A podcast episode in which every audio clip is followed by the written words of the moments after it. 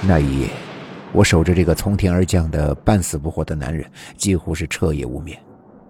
上海的夜繁华而喧嚣，窗外的霓虹反复闪烁着，在漆黑的房间留下鬼祟的光。那些光打在白色的墙体上，有些凄凉。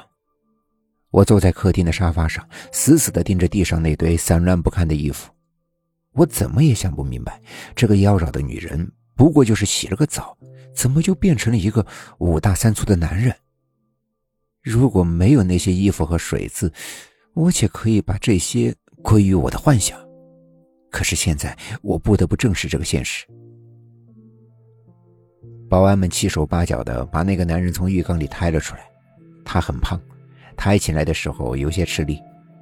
一个保安气喘吁吁的问。先生，呃，用不用把他送去医院呀？我摇摇头，示意把他抬上床。保安离开之后，我返回浴室去收拾那些漂浮在浴缸里的海藻一般的头发。这些长发离开了他的身体，他们顿时没有了生气，一团团的缠绕着，漂浮在水面上，很像蜷缩在一起冬眠的蛇。一天将破晓的时候，陌生男子终于睁开了眼。看到我，他也有些迷茫，然后便发出一声撕心裂肺的尖叫。他说：“妈呀，邪门了！俺真的见鬼了！”原来他是个焚尸工，在上海郊区的一家私人火葬场做临时工。他的工作就是日日夜夜与尸体打交道。二零一五年六月十六号的傍晚，快下班的时候，突然来了一个魂儿。其实做这一行忌讳的是在晚上接魂儿他自然也不例外。只是他最终没有抵得过金钱的诱惑。据他的描述，那是一个很漂亮的女人，精致的五官，海藻一般的长发。送来的时候呢，他的家人都哭的是死去活来。只是他没想到会出岔子。快把他推进炉子的时候，他的耳边竟然响起了一声轻轻的叹息。冷，我好冷。是一个女人的声音。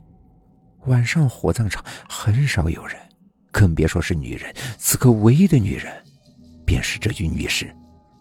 虽然有些发毛，可这行毕竟干了很久，鬼魂的说法他是不信的。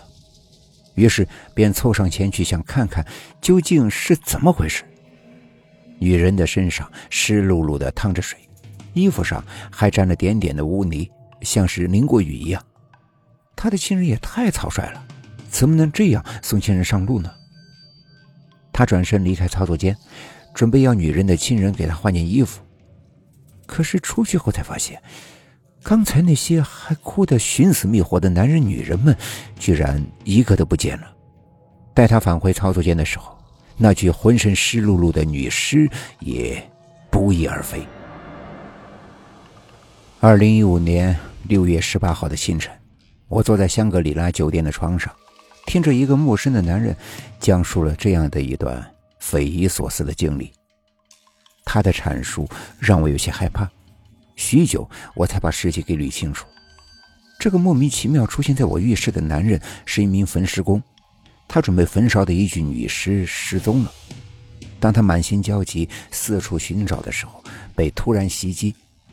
在他彻底丧失意志之前，他似乎看见那具女尸僵硬的笑脸。四十个小时过后，这个浑身湿漉漉的漂亮女尸出现在我的面前，向我兜售自己的身体，然后在我的浴室神秘失踪。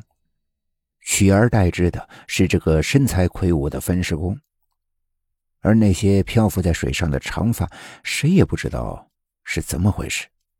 他们像蛇一样的包裹着他的身体，样子分外诡异。男人点了支烟，狠狠的抽了一口。妈的，这见鬼的活没法干了！搞不好是那个女人死不瞑目，变了鬼上了我的身。这些衣服你见过吗？我指着地上那堆散落的衣服问他。他皱起眉，越来越紧。牙齿狠狠地咬着自己的下唇，直到咬出了血，也没有丝毫察觉。突然，他忽地站起来，神色慌张的断定，他确实是见了鬼。除了见鬼，我们两个大男人实在找不出更好的理由来解释这件事。送走他的时候，我和他交换了电话号码。我说：“要是找到那个女人，哪怕有点线索，就给我打电话。这些日子我都会留在上海。”他一副不可思议的表情，说：“这种见鬼的事儿，呃，别人躲还来不及呢，你居然还自己送上门。”他的话让我一时无语。我做梦也想不到，在上海出差的第一天就碰上了如此邪门的事情。那具女尸留下的衣服已经被清洁工收走，就连地上的水渍也被抹的是干干净净。可这并不能代表那个女人就没出现过。